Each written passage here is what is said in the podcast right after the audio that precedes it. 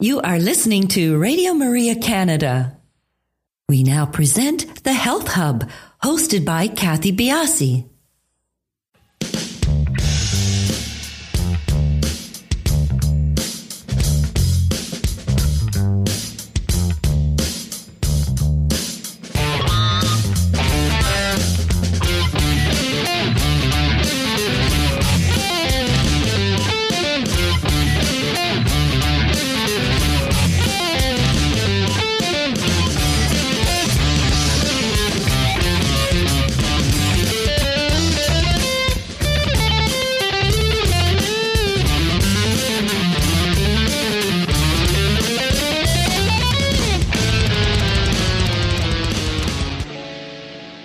The Health Hub on Radio Maria Canada, exploring cutting edge health and wellness information and therapies, helping you to take your health to the next level. I am your host, Kathy Biasi, and I am an holistic nutritionist and a professional cancer coach. Approximately 1 million Canadians have a diagnosis of an eating disorder, and recovering from an eating disorder is different for everyone, but does involve overcoming mental, physical, and emotional barriers. Our guest today is Dr. David Wiss. Dr. Wiss became a registered dietitian nutritionist in 2013 and founded Nutrition in Recovery, a group practice of RDNs specializing in treating eating disorders as well as substance use. He earned his PhD in public health with a minor in health psychology from UCLA by investigating links between adverse childhood experiences and mental health outcomes among socially disadvantaged men. Dr. Wiss's newest venture is his app called Wise Mind Nutrition. Wise Mind Nutrition delivers educational content using nutrition and lifestyle medicine to improve mental health outcomes. On this show, we talk about how adverse childhood experiences are linked to food disorders, why weight and body image are tied often to trauma, why nutrition is important for mental health recovery, and so many more things relevant to this topic. Do stay tuned with us. We will be back in just a few minutes to speak with Dr. Wiss. You are listening to Radio Maria Canada. We now continue with the program, The Health Hub hosted by Kathy Biasi. Welcome back, everybody. As mentioned, today's show has been recorded, so no opportunity for calling in. Please do follow us on our social sites. We are on Instagram, Twitter, and Facebook, and we are at the Health Hub RMC on those locations. Dr. Wiss, welcome to the show. Thank you so much. I'm looking forward to a great conversation with you today. Oh, uh, you know, me too. This is not a topic that we've covered uh, on the show. We've had over 300 shows, and you are the pioneer for our show in this topic of food addiction, food disorders. Really, really interesting the connection that you make between actual nutrition protocols and disorders. So, cannot wait to get into that. Tell us about yourself, how you got into this field, why you're passionate about it. Yes, thank you. I'm from Los Angeles, and uh, I grew up not clear about what I wanted to do. Uh, uh, I think that's pretty normal. And during my undergraduate years, I was more of a counterculture kind of person. I I, I was my mother's uh, was a hippie, so I found the rave culture in the late '90s and the early 2000s, and I kind of went off the path for a few years and found uh, a, a return to health in 2006, and I just changed a lot. I changed a lot of people that I associated with and I changed what I ate and I started moving and getting sunlight and drinking water and I personally had a profound alteration in in in my uh, energy and everyone noticed it. it. It was profound. I mean, my uh, anxiety went away, my skin cleared up and it was very clear that I had a calling to uh, uh do some work in the health space. And I found that nutrition was profound for my own personal mental health journey. And I became very interested in the connection between nutrition and mental health. And I realized that it was kind of an untapped space. Uh, I ended up getting into a master's program to become a, a registered dietitian. And I did a master's thesis on nutrition and substance abuse. And I learned mm-hmm. about uh, eating behaviors associated with uh, addictions and I learned about eating disorders and I started a clinical practice called Nutrition in Recovery, working with people one on one with uh, disorders of eating and gut issues and uh, behavioral issues that needed some very specific type of support. It wasn't just nutrition support, it was recovery support. So I'm passionate about both. And the the business was very successful and I I I trained a couple other dietitians to work alongside with me and we started bringing our our groups and our one-on-one to treatment centers here in Southern California. So um, I was, you know, really one of the first voices to say nutrition needs to be talked about in mental health treatment, in addiction treatment.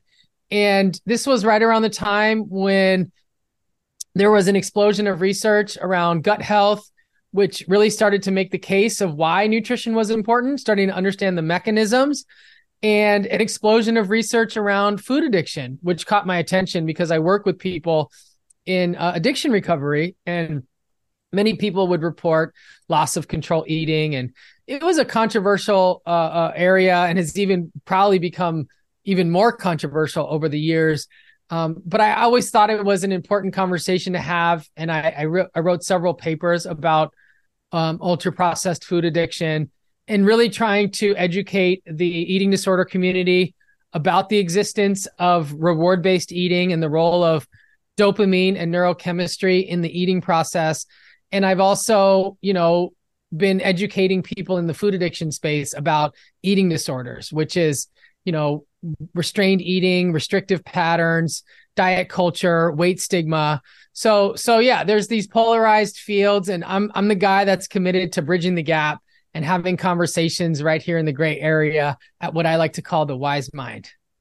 It's uh, so many different things you're drawing on and trying to pull together. Um, you talk about one of the big things you talk about is trauma informed nutrition. What exactly is that? Thank you. Yeah, there's a lot of ways to approach that term, and it's gotten a lot of attention. Trauma informed is sort of becoming the buzzword.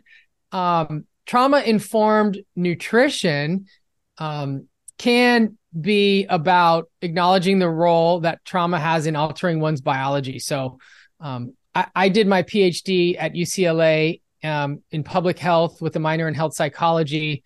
My uh, dissertation was on adverse childhood experiences and how they affect mental health. And a big part of my uh, actual dissertation, the literature review, was a deep dive into all the different ways that trauma can affect biology. Um, we call it the biological embedding of adversity.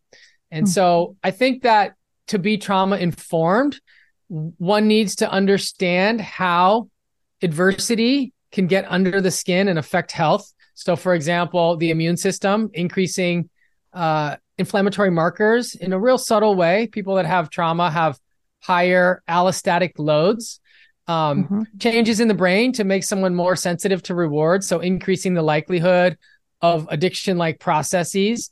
And there's also, you know, some other structural and functional changes in the brain. Um, you know, for example, with hippocampal volume, et cetera.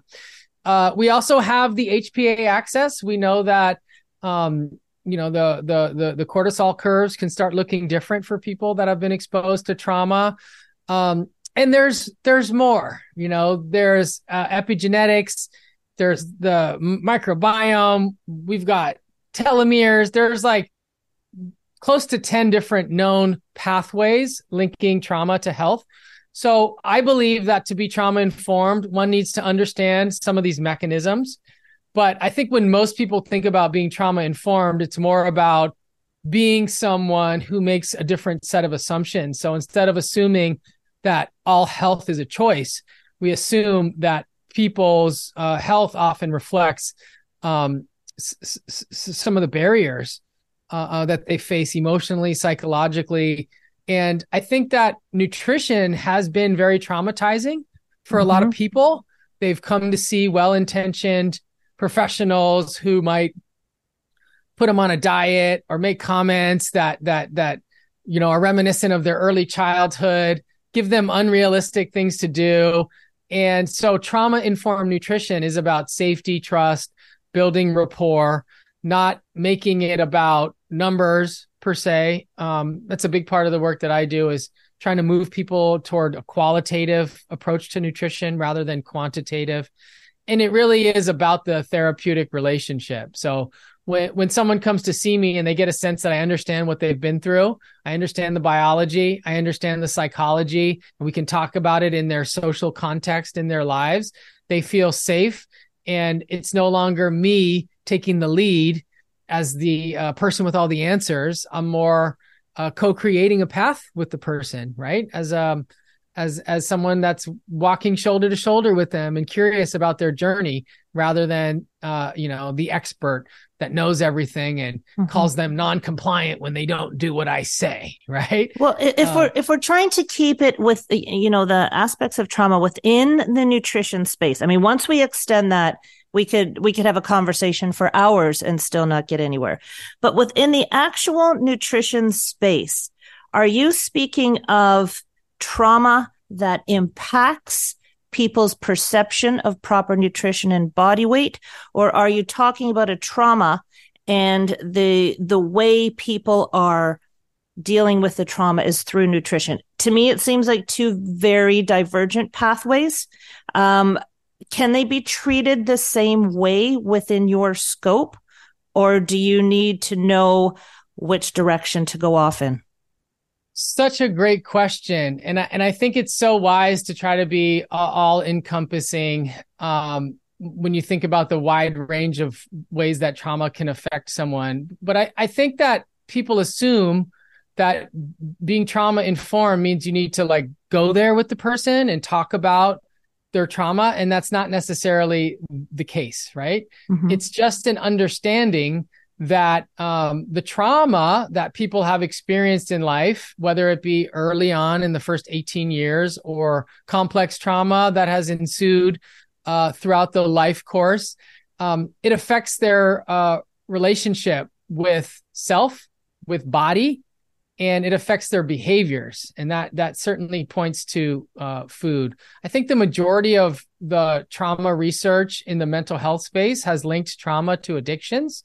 so you know there's tons of studies that have shown people that have uh, ptsd or other forms of adversity in the household or in the community um, complex trauma etc are way more likely to have addictions um, and that's uh, uh, based on neurochemistry susceptibility and then you could transfer that to eating behavior, understanding that uh, uh, food also impacts the uh, reward the same way drugs do.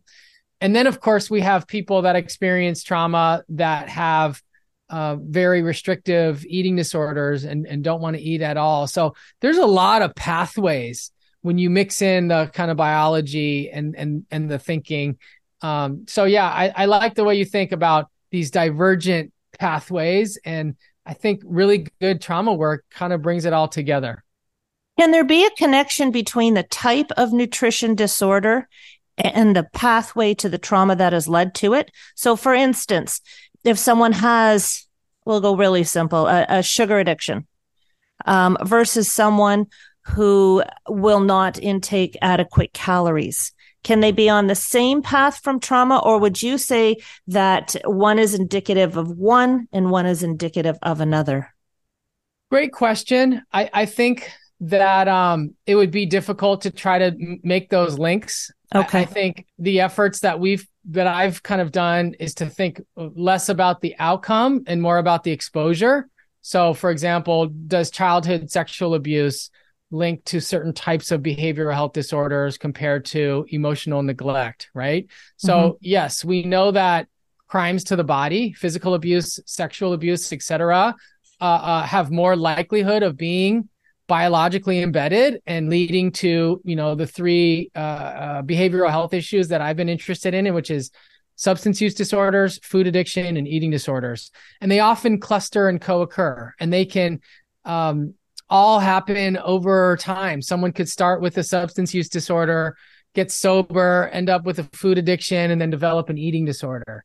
Someone could start with an eating disorder and then uh, eventually move on to a substance use disorder and then have food addiction symptoms. So when we think about those three things, it's really uh, muddy because they cluster and co-occur with each other.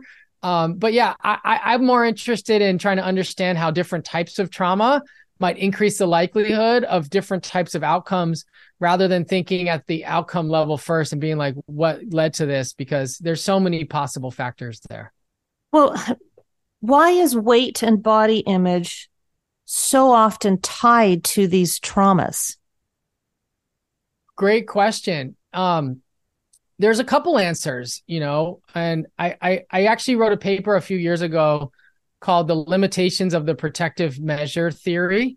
There was a, a psychodynamic theory in the 80s and 90s which explained how certain people that were exposed to certain forms of abuse, um, child sexual abuse, uh, for example, um, have m- m- more associations with their body type and the trauma. So there was an original study that showed people who um, were were victims when they lost weight, um, they felt really uncomfortable because there was something about the body weight that made them uh, feel less of a target for future re-victimization. Mm-hmm. Okay, and it was super controversial.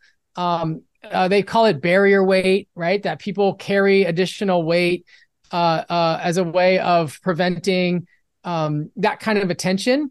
And I had a lot of clients tell me that over the years um, that their therapist told them that and that they thought maybe that was true. And I asked someone one time, "Do you believe it's true?" And um, they said no. And that's when it's I started digging really deep. And so I I believe um, that um, trauma gets underneath the skin and makes someone more susceptible to reward based behaviors, including food. Okay. So this is the controversial area of food addiction. There is a strong link between childhood sexual abuse and BMI. And it could be barrier weight. It could actually be people that are uncomfortable in the smaller body for whatever reason, but it's more likely to be uh, pathways of food addiction and disordered eating. Um, and and it's biologically plausible that someone would have alterations in their reward and end up being more hedonic with food um, and having more um, uh, reward based eating as a way of uh, quote unquote coping and reducing negative affect. So emotional eating, food addiction, uh, whatever you want to call it. Um, but yeah, there's a whole world of possibilities with that particular type of trauma in the body. I think most people that have significant trauma have a disconnection between their mind and their body. That's why they have a hard time meditating, a hard time doing yoga. It's difficult to engage in mind body processes. Um, the vagus nerve might not be f- functioning properly, you know? So there's a lot there. And um, when people get full treatment, uh, which includes, you know, therapy and some mind body work, contemplative practices. They do some really good nutrition work. Um, they can get some really good recovery from trauma at the biological and psychological level. And I, I think that in the future, we'll definitely be able to say more about how nutrition can improve PTSD, how it can improve trauma. We don't have studies yet, uh, but w- what I do have is clinical experience working with a lot of quote unquote trauma survivors. And, uh, Intuitively, uh, that makes sense because second half we're going to talk about the gut microbiome, and it's still it's um it's linked to mental health and and physiological traits that can be altered to improve mental health. But there, there, you know, it belies. You know, we unpackage all of this, but there has to be some area, and it may not be what you are actually working with, but if you could speak to genetics you know, the resiliency of some people versus um, the susceptibility of others. Do yes. you see that in your practice? Yes, and I, I have done a, a a fair amount of genetic testing with people, but none that tracks with the theories I'm going to describe. Um, we do know that two people can be exposed to the exact same trauma. They could have been in the same car accident they could have had the same parents and been at the same place at the same time. And uh, one of them, as a result of the trauma, has biological changes that make them more susceptible to psychiatric disorders and uh, uh, poor mental health. And the other could actually have a uh, more resilient phenotype. Okay. So uh, uh, we've got the genotype, which is the genetics and the phenotype, which is the expression of it. So, um, one of my favorite uh, papers in understanding this is called the theory of latent vulnerability. You know, why is it that someone could uh, end up being better off after trauma? And I've seen it described as a steeling effect, where someone gets harder and they become more, uh, I think resilient is the best word. And I don't think we've uh, disentangled all of that science quite yet but it's very fascinating and very true and uh, not super common. But there are some people that are exposed to a good amount of adversity that have some adaptations that make them stronger. But as a general rule, uh, tr- trauma usually leads to some alterations that have negative implications at some point. I, I, think, you know, one of the brilliant parts of your conversation here is really to elucidate the the fact, the belying fact of all of this is that there's no one way to treat somebody, nor should there be when it comes to that.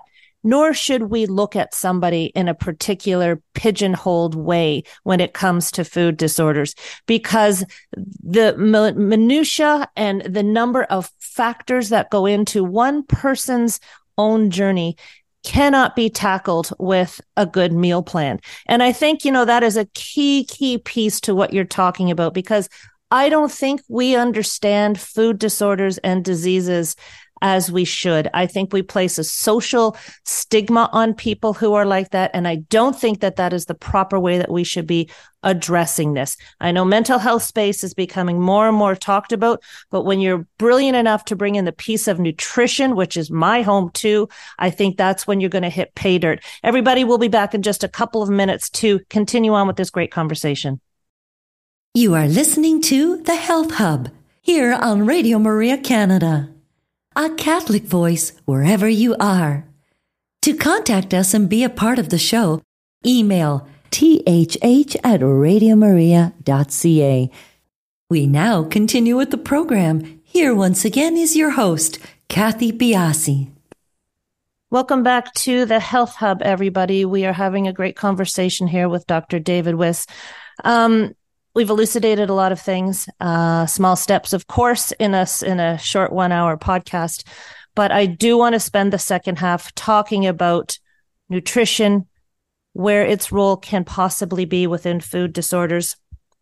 Let's start talking about the gut health piece, its biological and its psychological connections to mental health. So I'll, I'll let you address that however you are most comfortable.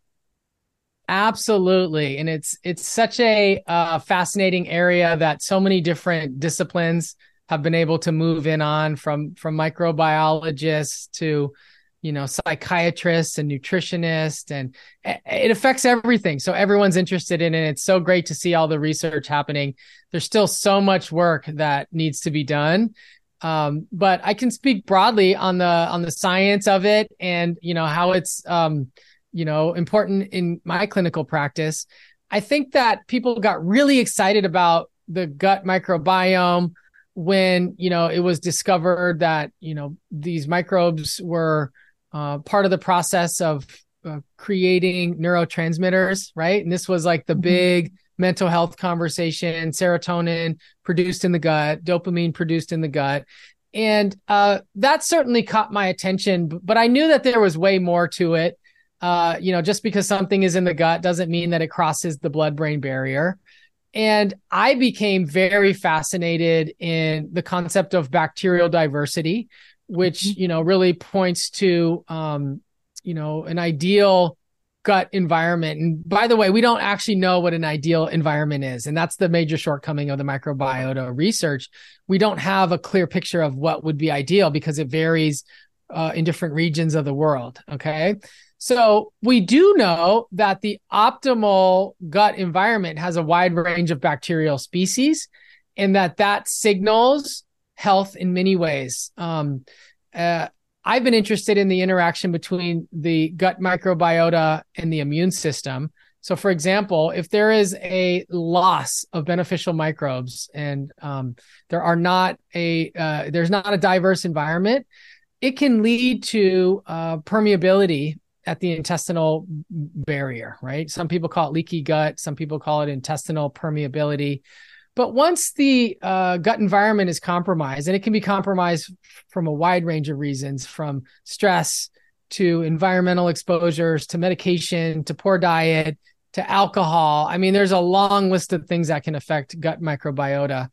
Uh, but once it becomes less diverse, you're setting up an environment that has more room for inflammatory cascades. And, you know, I believe that the immune system is going to be able to explain a lot of the links between the gut and the brain. There's an emerging field called psychoneuroimmunology, which really looks at how um, the uh, immune system interacts with the blood brain barrier.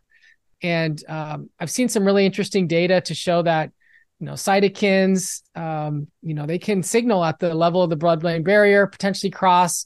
And we have this new term, leaky brain.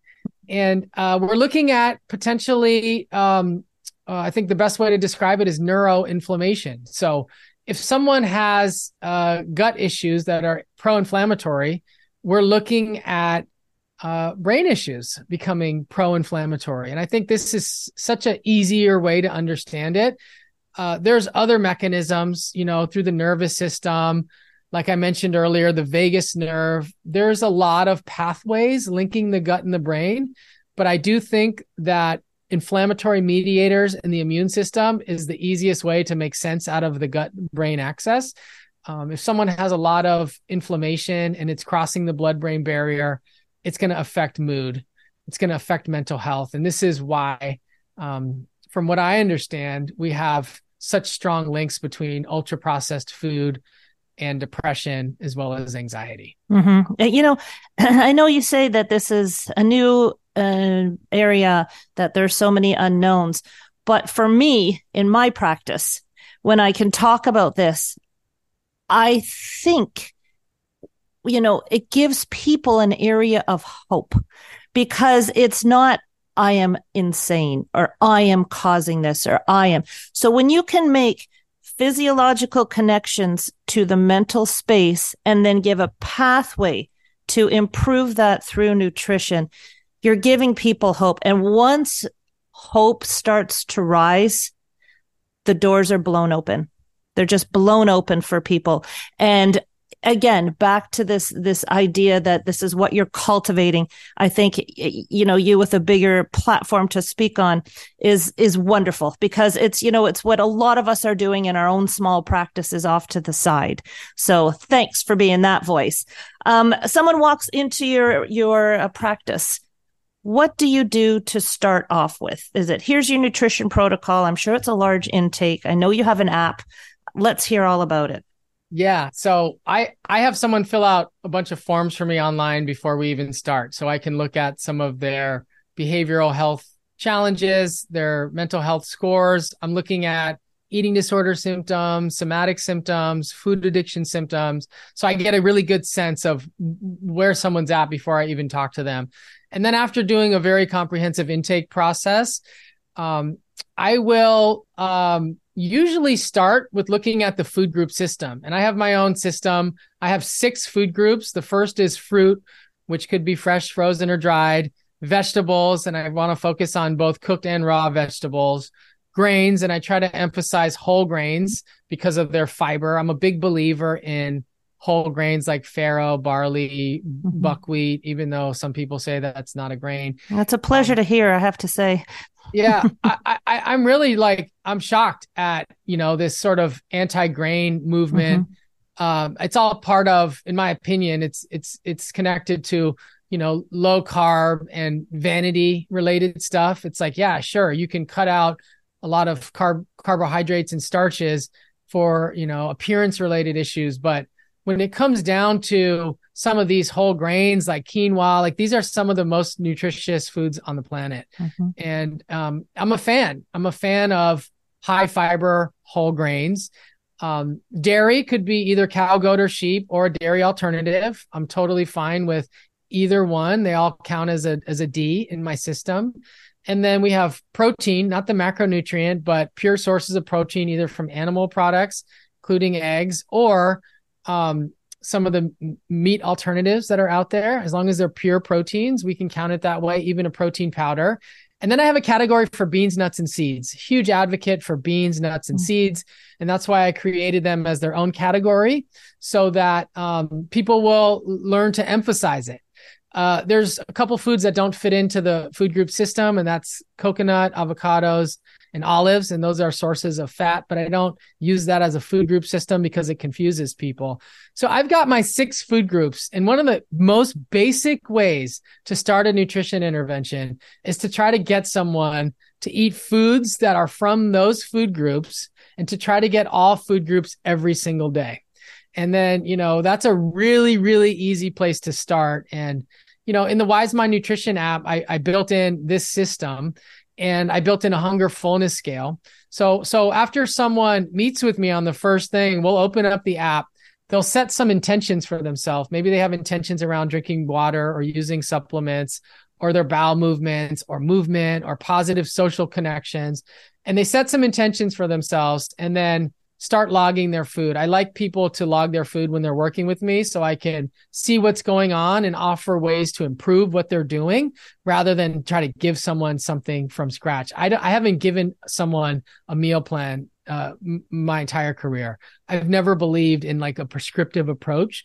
I've always believed in like, let's take a look at what you're doing and see how we can improve it. That makes so much more sense to me. So someone can take a photo of their food indicate which food groups were present. My system sort of encourages three food groups, three out of those six, whenever someone eats.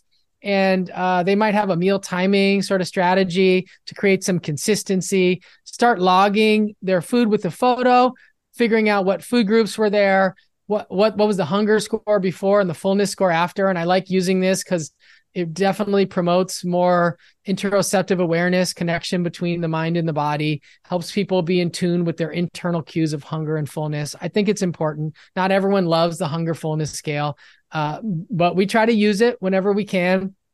And then, yeah, there's an opportunity to add some thoughts, feelings, behaviors, any additional details, etc. And then at the end of the day, the app will total up how many times you ate from each of the food groups and it'll ask you if you met your intentions for the day. It'll ask you what you could have done better. What corrective measures can you take tomorrow? So it, it, it kind of moves someone into a daily process of reflecting on their own health behaviors. And what I really like about it is the food group distribution. So I can look at someone's uh, food group distribution for the day. So for example, if it says F2, V3, that's fruit two, vegetable three, grain two, dairy two, protein two, and then bean nut seed three, right? Like I, I can look at that and be like, wow, this is a fantastic, balanced, uh, probably anti-inflammatory approach to eating based on eating foods that are categorizable into the food group system. Um, and that's a really good place to start, just getting all the food groups daily. From there, you've got a baseline. And, you know, with a baseline, you can learn like, all right, what do we need to dial up? What do we need to dial down? What testing do we need to do to figure out, you know, sources of inflammation in your body, organic acid testing, food sensitivity testing? What supplements might we uh, add to the regimen?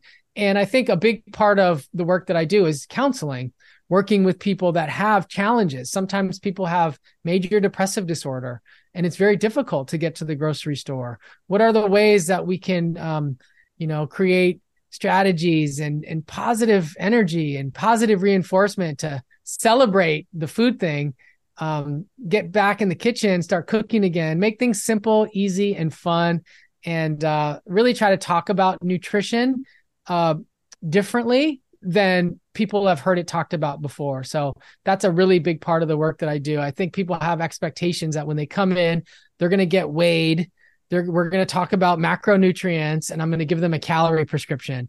And when they find out that we're not doing any of that, they're like, oh, this is different. This is more of a healing journey. This is nutrition for mental health. And then the app is just loaded with meditations, cooking classes, instruction videos on uh, this nutrition for mental health revolution, right? Uh, we talk about, you know, when to eat, what to eat, how to eat, how much to eat, how to think about food. It's all wrapped up in this cozy messaging of positive body image and helping someone build their own nutritional identity, dropping out of diet culture, uh, but still allowing themselves to be deliberate and intentional about their food and remembering um, that it's what we do on a daily basis over long periods of time that matters and consistency is the key but there's always going to be uncertainty there's always going to be um, you know trials and tribulations in life and just learning how to be neutral around all mm-hmm. of it and getting to uh, awesome new chapter energy and perfection is not the goal. Uh, you know, I I almost think that the term nutrition and dieting should be replaced to how to eat well. Uh, you know, just simple things because I think once we start labeling our breakfast, lunch, dinner as our nutrition process, it becomes a little bit more of a medicative speak.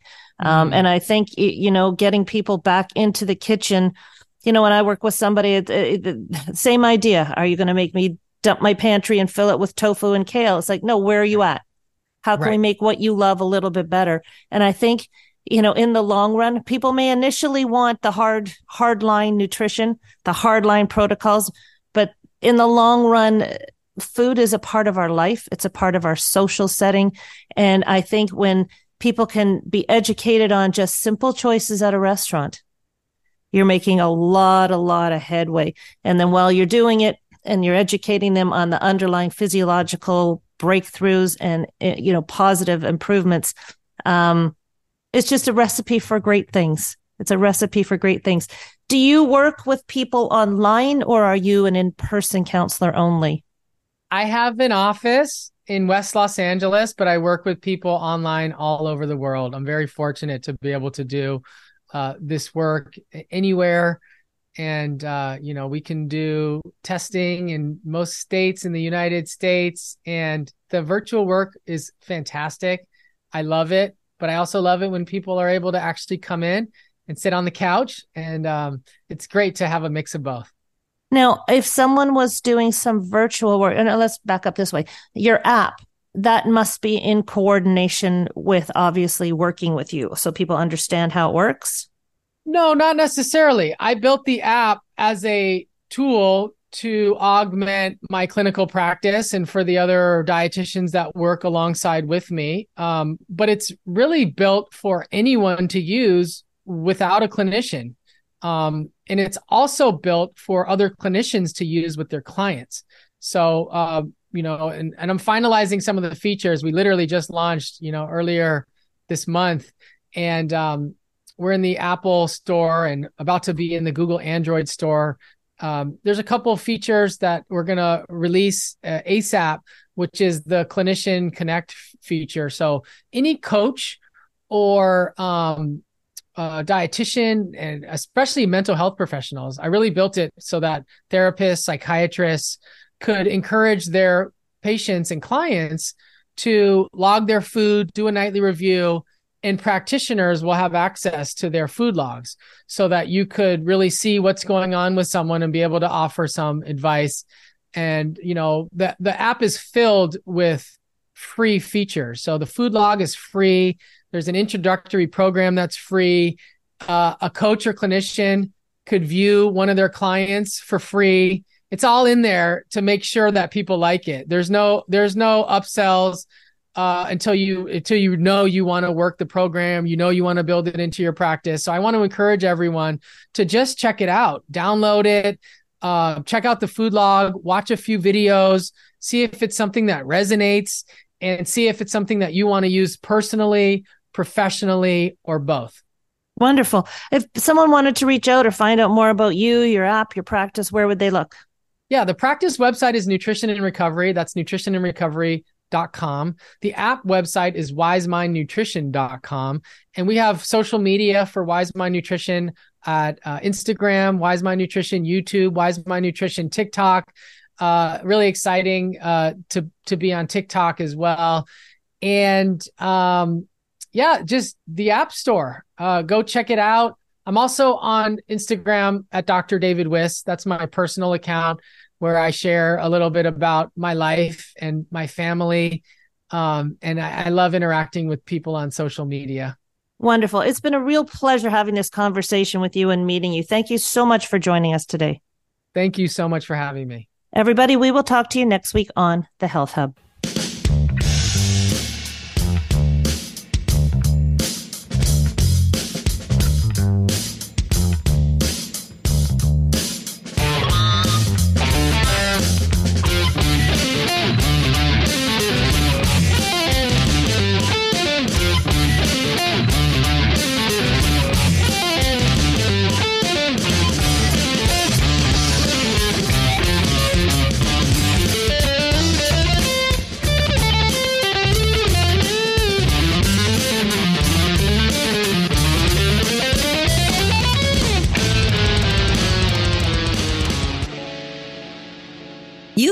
Listening to The Health Hub, hosted by Kathy Biasi, here on Radio Maria Canada.